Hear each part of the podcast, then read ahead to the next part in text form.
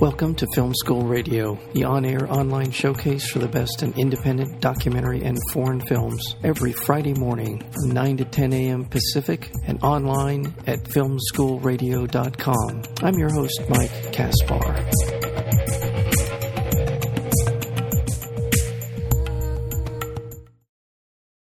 The Center Will Not Hold is director Griffin Dunne's love letter to his Aunt Joan.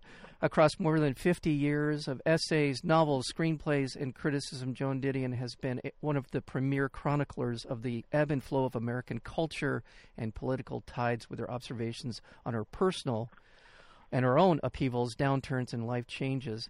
Joan is known for such works as Slouching Towards Bethlehem, Play It as It Lays, a, com- a Book of Common Prayer, and The White Album. It, this is a wonderful documentary, and, and it is Griffin Dunne, the director of the Center Will Not, Joan Didion, the Center Will Not Hold. Griffin, welcome to Film School. Well, thanks for having me. Thank you so much. Tell me a little bit about sort of the, the genesis of the uh, of this project. Well, when um, when Joan had uh, finished Blue Nights and her publishers were were were uh, uh, going to put it out, um, uh, they wanted to do like a short film to accompany um, to accompany the release, you know, for the promotion. Mm-hmm. And and so Joan had asked me to to make it. Uh, I've been a I'd never directed a documentary before, but I uh, she knew, of course, that I'd, I'd made uh, narrative movies, and um, and we had a great time doing it. And uh, around this time, I, I, I it occurred to me uh, she'd never made a uh, documentary. Mm-hmm. There'd never been a documentary about her. Mm-hmm. So um, I asked if we could, uh, if she'd let me do it, and uh, you know, she's she gave a very oblique kind of like, uh, okay, and that was about it. And I was off and running, but you know, I often knew I knew I had a very big subject uh, with um, about a person that that her readers and fans were emotionally invested in. Um, that she, you know, influenced many people who became writers and many people who like moved to New York because of her uh, and her essays and Yeah. saw the world through her own eyes, through her eyes, you know, through her through her essays. Yeah. Um, so, uh, So you know, it was it was something I had to get right. yeah. Well, when you when you broached the subject with her, did she have uh, what was her reaction in in terms of understanding kind of the logistics of what you were about to embark upon? This kind of this is going to be part of her life for a period of time. Did that in any way? What was her what was her sort of reaction to that part of it? Well, you know, I, it, it was it was it was very um, uh, vague. you know, it was it was. She agreed, and and I. Uh, but there was no follow up. There was no how are you going to do this. There was no how long will this take. How much of my time will this be?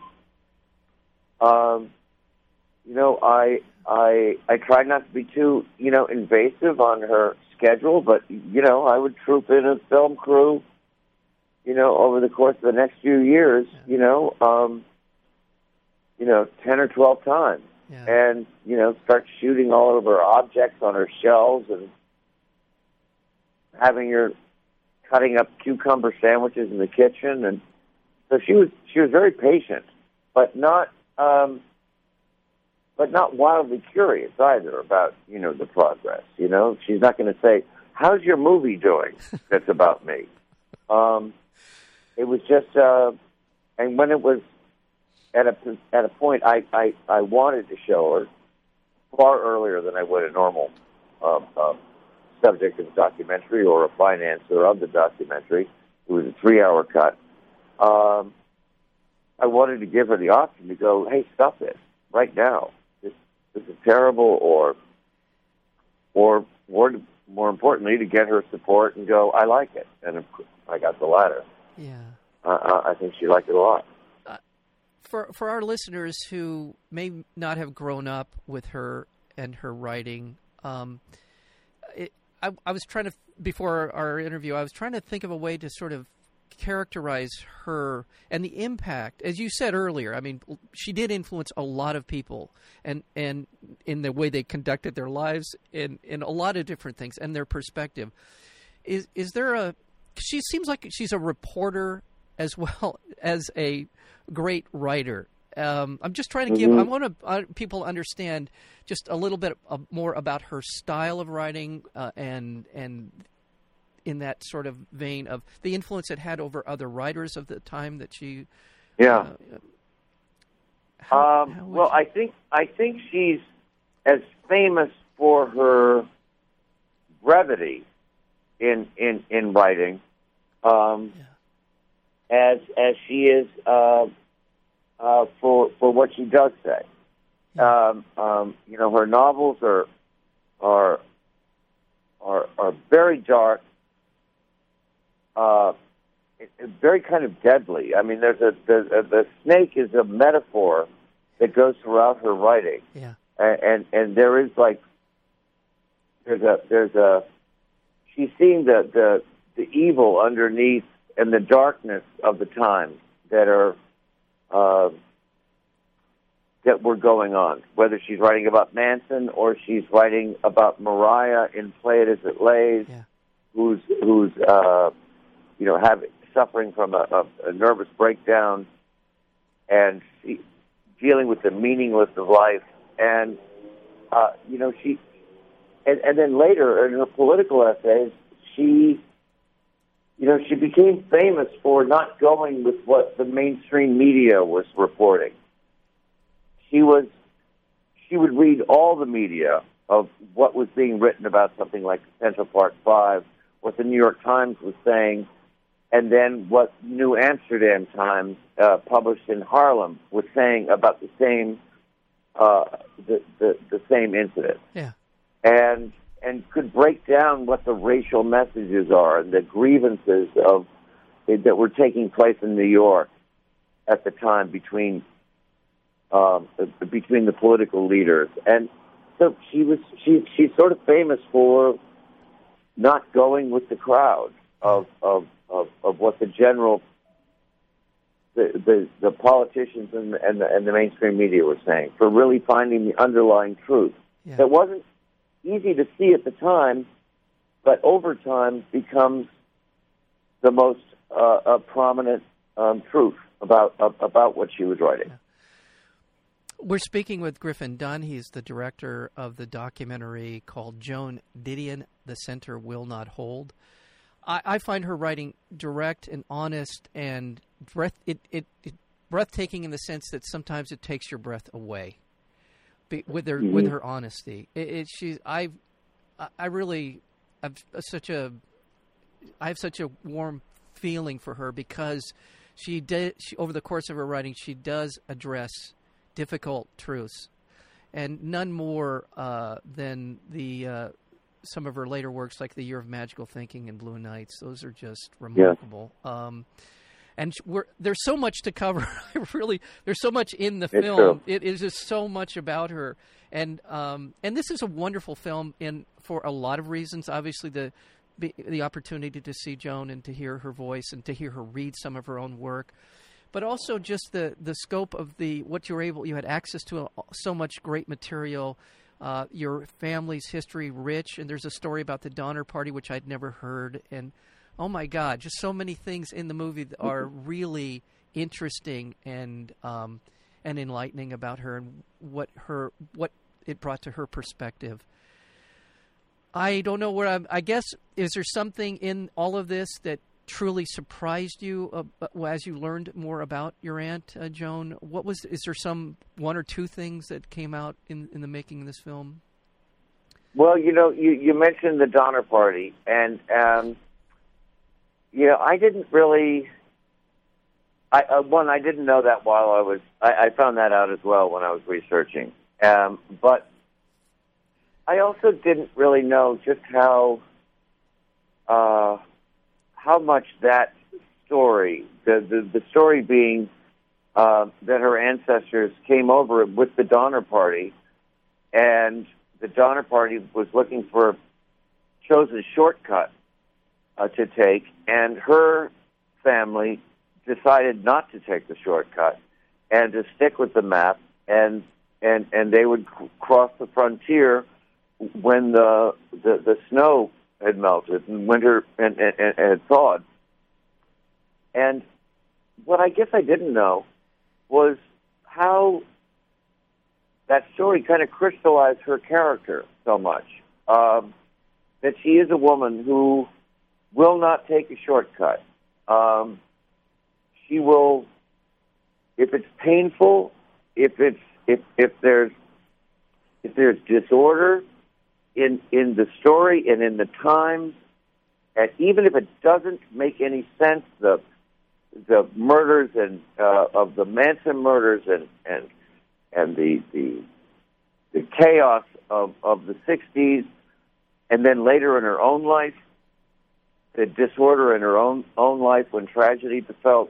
She doesn't take a shortcut. She she goes in and she wants to look at it, and and she will do the work to understand what grief is or what what is happening in American society and what is happening, you know, in a in a, in a civil war in Salvador. She Yeah.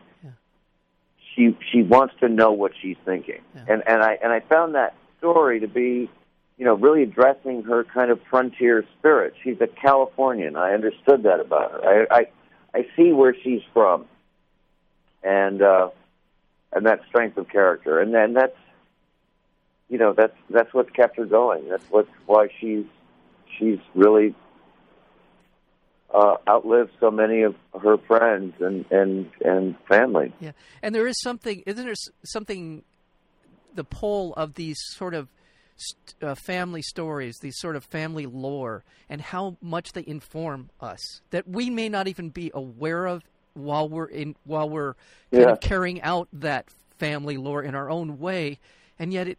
You, as when I heard that, when I see it in the film, I thought, "Oh my God, what an amazing story!" And you now I can see it in her work. I can see what you're talking about because of something Yeah. like that story. That's exactly what I I came across. That was that was the revelatory moment for me. Yeah, no, absolutely. And uh, you know, we would be remiss if we didn't mention her, her husband, the great writer uh, John Gregory Dunne, and, and Yeah. and brother Dominick, and of your your father. Um, Uh, uh, it's just it's it, I I will I said it to you off mic, but, uh, but I I'll say it to you here.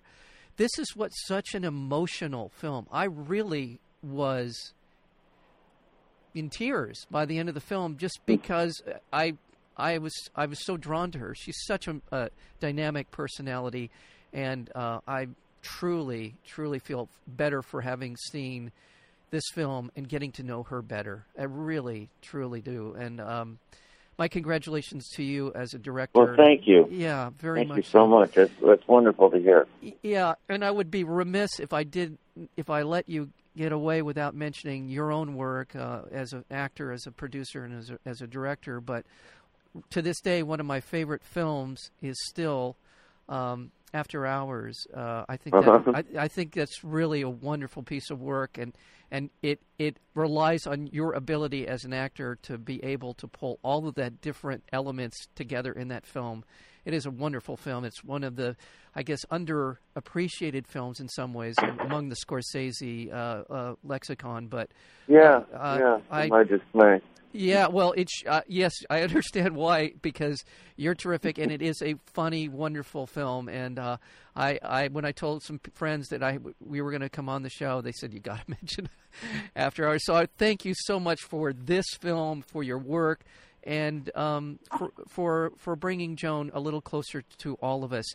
The the film is uh, premiering uh, here in Los Angeles at the Laemmle Music Hall in Los Angeles, uh, right there on Wilshire, and as well as on Netflix. So, Griffin Dunne, thank you so very much for being a part of Film My School. pleasure. Thanks for having me.